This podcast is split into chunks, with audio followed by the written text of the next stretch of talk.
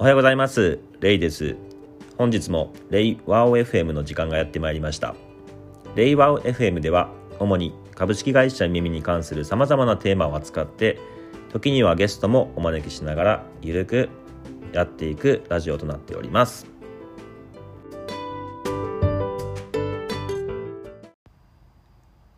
はい。今日はですね副業し放題制度について話をしたいと思います。イミミはですね、副業し放題制度という制度の中で副業を推奨しているんですけれども、ま、通常の会社のように副業を単に推奨しているっていうわけではなくて、本当にその会社として積極的に推奨しているっていうような仕組みがあります。それは何かというと、副業を会社が社員に発注するという形で、社内発注っていうところを行っています。これは、えっ、と、主に研究開発プロジェクトを中心とした業務を会社が社員に通常の業務以外の時間帯に行う活動に対して給与とは別に、え、支払いをして手当てするというそういう内容になってます。なので、まあ、社員の人は例えば土日であったりとか業務時間外とかにまあ、時間を使いながらその会社の、えーまあ、研究開発のような、まあ、業務に関わるものを、まあ、実施するしていくと。で、まあ、やり方に関してはあの割とシンプルなんですけれども最初にまあ社員の人がその研究開発プロジェクトを、えー、実施するにあたり、まあ、どれぐらいの、まあ、稼働になるのかっていうところをもとに社員の人がえ会社の発注元である担当の人に、まあ、見積もりを出すんですね。20万円ですとか30万円ですとか5万円ですとかでその内容でよければ発注元である社員の人が発注をすると。でその時のその発注というものを、えーまあ、いわゆる、えっと、発注書に変わるような形の発注行為っていうのをどうするかというと社員の人に手当ですね手当を支給するという、えー、通知書を発行して、えー、発注書の代わりにすると。で耳の場合は四半期に1回、えー、特別手当というものを支給するタイミングがあるので納品して納品月のえー、翌特別手当支払いのタイミングで発注する金額を、え、支払いますよという、え、事前の、え、支給通知書みたいなものを、え、発行することをもってして、え、発注行為が行われたという形になってるんですよね。で実際にその社員の人がその発注を受けて実際にその成果物を、え会社に納めて、ま研修が行われると、まあ、納品が完了したという形で、え支払いが、え発生するというような形になっているんですよね。なので、まあ、いわゆるその会社と個人の間でそういう発注行為が行われたっていう形にはなっているんですけれども最終的な振り込みというのはその特別手当という形でまあ、給与振込のような形になりますので実際のところは、まあ、その会社から、まあ、給与は支払われるっていう形になるんですけれども活動自体はいわゆる業務とは切り離して行われる活動っていう形になります。でこの、えー、制度の良いところはいくつかあるんですけれどもまず会社にとってか見るとあの研究開発業務っていうところをあの業務の時間の中でやってくださいっていうふうになるとどうしても業務に追われてしまってなかなか業務時間内でその研究開発に関わる活動をやってもらおうとしてもなかなか進まないっていうことは多いんですよね。それをしっかりとそのきちんと対価を払って実施するのでそういった意味ではま責任持ってやっていただけるっていうところがありますと。で通常その業務時間内でなかなかその空いた時間で研究開発やるってなかなか難しいので通常は事業部門とは切り離して研究開発部門っていうところをまあ、設置してで研究開発部門に、えー、所属する人が、えー、配置されてでその研究開発部門で、えーまあ、独立した形で遂行していくっていうところであの計画持って研究開発やっていくっていうのを担保していくんですけれども、まあ、イメミも10年ぐらい前はそういった形で研究開発部みたいなところを用意して推進していたっていうのがあったんですけれどもその、えっと、分離する問題点っていうところは事業部門と切り離された形の部門が、え、推進し研究開発を推進していくっていうところになるのでどうしても長くそういう部門から事業部門から切り離されているとどうしても事業部側の、えー、現場の状況とか顧客の課題みたいなところがその、まあ、伝わらなかったりとか肌感覚っていうところがなくなってくるのでどうしてもその技術より、えー、シーズドリブンみたいな形になってしまうっていうところがちょっと課題としてあったので、まあ、現場のニーズはベースに、えーまあ、応用研究みたいな形で実用に使えるようなものを作っていくっていう意味ではやはり事業部門に近いところの人たちがやった方がいい。ただし、まあ、それをやっていこうとしてもなかなか事業部の人は普段まあ事業に直結するような短期的なやっぱ活動にどうしても優先順位が高く設定されがちなので、まあ、そういう少し先を見た研究開発的な動きっていうのはやっぱりなかなか実施されづらいので、まあ、なかなか進まないみたいなところがあったんですけども、まあ、そういった部分をうまくこう、えー、カバーできるそういった仕組みになっているので会社にとっては、まあ、あのメリットっていうのがありますね。でまたかといってまあその業務時間外にやってくださいっていうふうに通常会社から、えー、まあ業務命令っていう形で行うと例えば土日とか、えー、業務時間外に行うとするとどうしてもあの休日休日出勤手当とかそういう形に、えー、なってしまうので、まあ、やっぱりこう会社からするとちょっと割増賃金手当も含めるとえー、コストがまあ高くなってしまうっていうところもありますし、まあ、社員の人から見ても、えー、なんかその休日に業務命令で研究開発でやるのかみたいな形であの言われて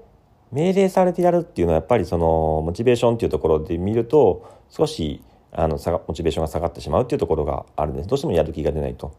で今回の場合っていうのはあくまでその本人が手を挙げてやりたい人が手を挙げてその研究開発プロジェクトに関わるっていうところもあるので、まあ、本当に意欲がある人がやるっていうところもにもなりますし会社からすると休日出勤手当とか割増賃金っていうのが発生しない形になるので、まあ、非常に会社にとってはその意欲がある人が、え割増賃金発生なしでやってくれるっていう意味では非常に、えー、費用対効果が高く感じられると。かつ、まあ、会社にとってたとえその研究開発プロジェクトっていうところがあのあまり成果が出なかったとしてもあのその研究開発っていう中では何かその検証する中で新しい技術とかを積極的にまあ使うことができるので、まあ、たとえ何かこう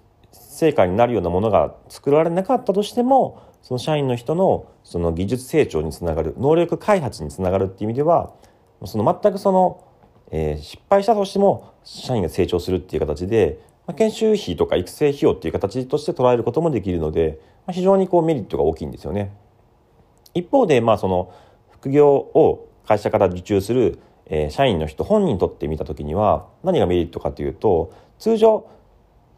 一般的な副業っていうところを、まあ、他社さんから受注する場合っていうのはやっぱり対価をもらって実施するっていう意味では非常に責任が発生するという形でかつまあ通常であればやっぱ納期とか、えー、期限とか品質面での、えー、責任っていうのは大きいので、まあ、通常の本業というか、まあ、通常の業務を行いながら普及をやるっていうのは割と負担が大きかったりするんですよね。ところが耳のこの研究開発プロジェクトとかの場合っていうのはある意味まあ納期っていうところは目標としては設定するものの緊急性が高くないまあプロジェクトっていうところが多いのでそういった意味ではあの自分のペースで行うことができるっていうのがメリットとしてあります。2つ目はそのチームで行うことができるのがメリットなんですよね。このまあ副業し放題制度の中のあの社員が受注するプロジェクトっていうのは割とその複数のチームでそのプロジェクトを編成して受注するっていうことが比較的多かったりします。例えばデザイナーと開発エンジニアとか。そうすると、えー、まあ一人であの行うことができなくても、えー、チームで行うことでカバーできるので、まあ、ちょっと苦手だなと思う部分を誰かと組んでやる。まあ、結構よくあったりするのは企画の人と開発の人が組んだりっていう形で、まあ、それぞれ企画はできるけどちょっと開発できない人と、えー、企画はで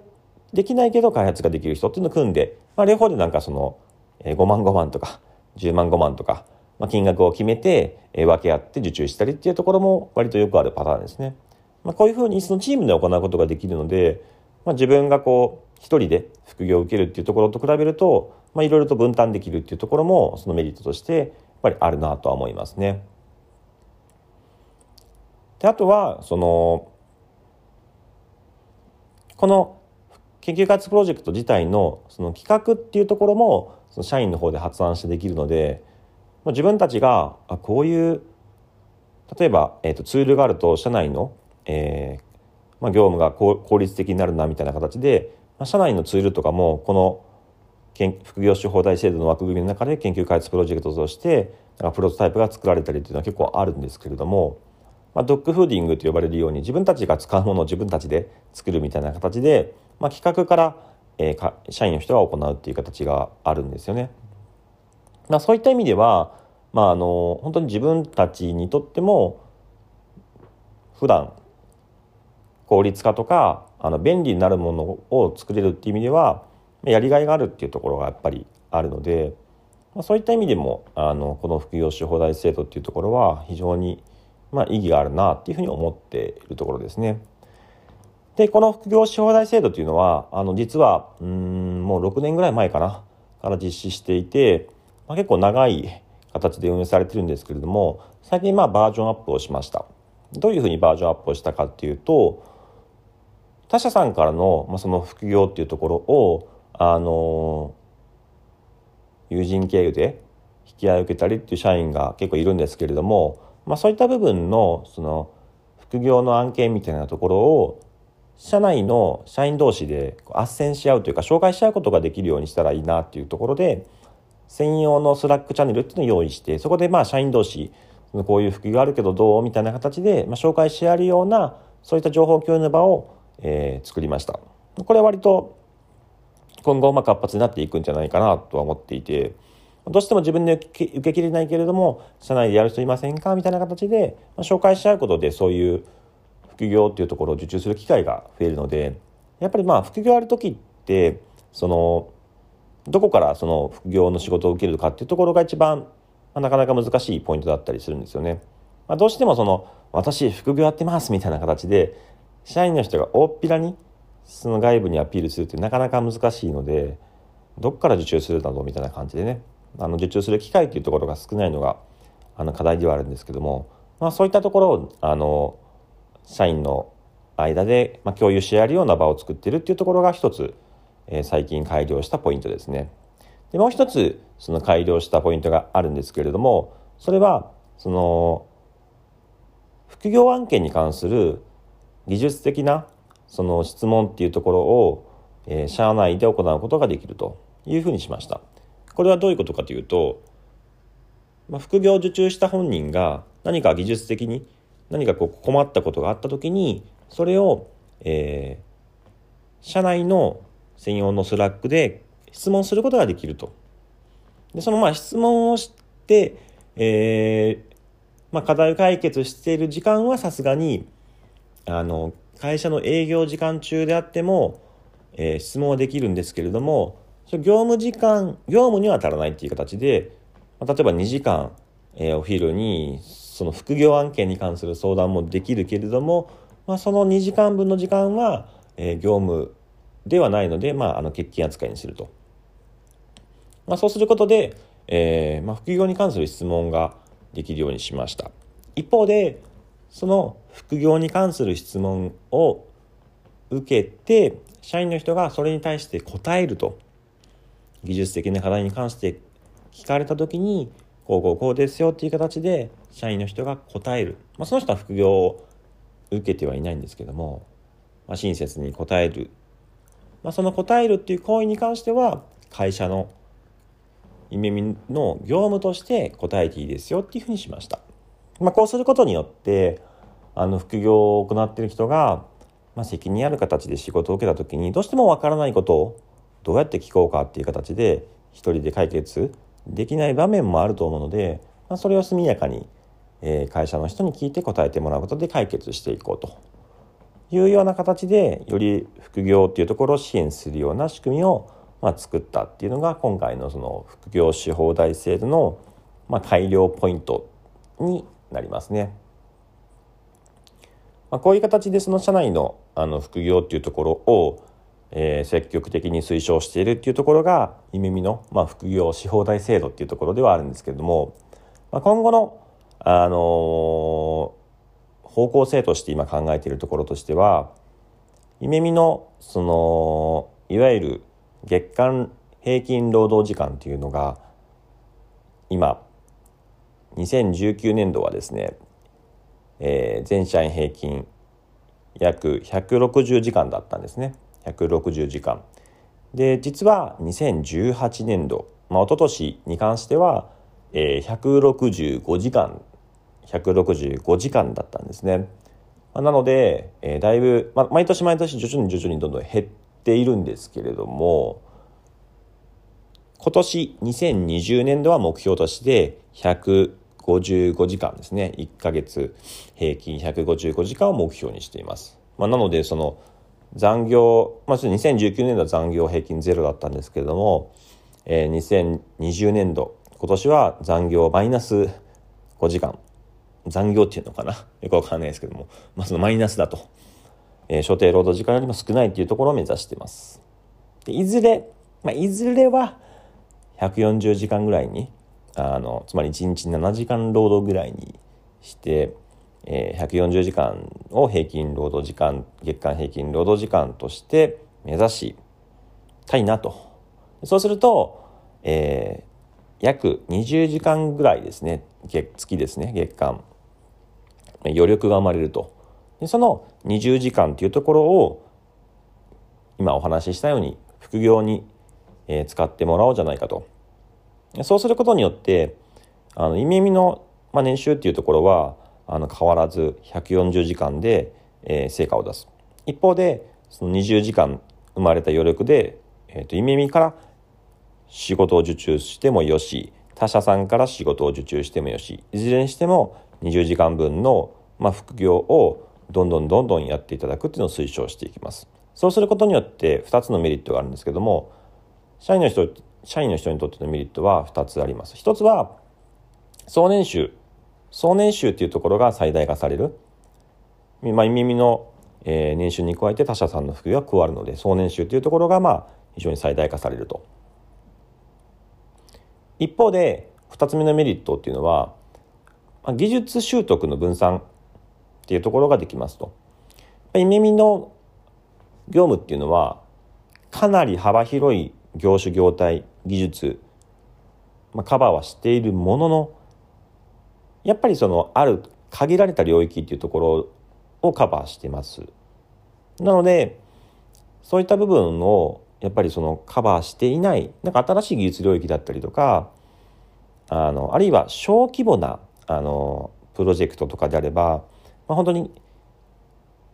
企画から設計か設計とか開発とかデザインとか運用とか分析とかまあ、そういったところまで全て全部一人でやるみたいなところもあるんですけれどもどうしてもイメミのプロジェクトだと大規模で細分化された職種の人たちがそれぞれの専門分野を遂行しながら連携していくっていうところで、まあ、全工程をやるっていうところはなかなか難しかったりするので、まあ、そういった経験を積むっていうそういうまあイメミではカバーできない技術っていうところをまああの副業案件でカバーしていくと、まあ、そういった形で、まあ、技術習得の分散化っていうところを行うっていうところがこの2つ目のメリットになりますね。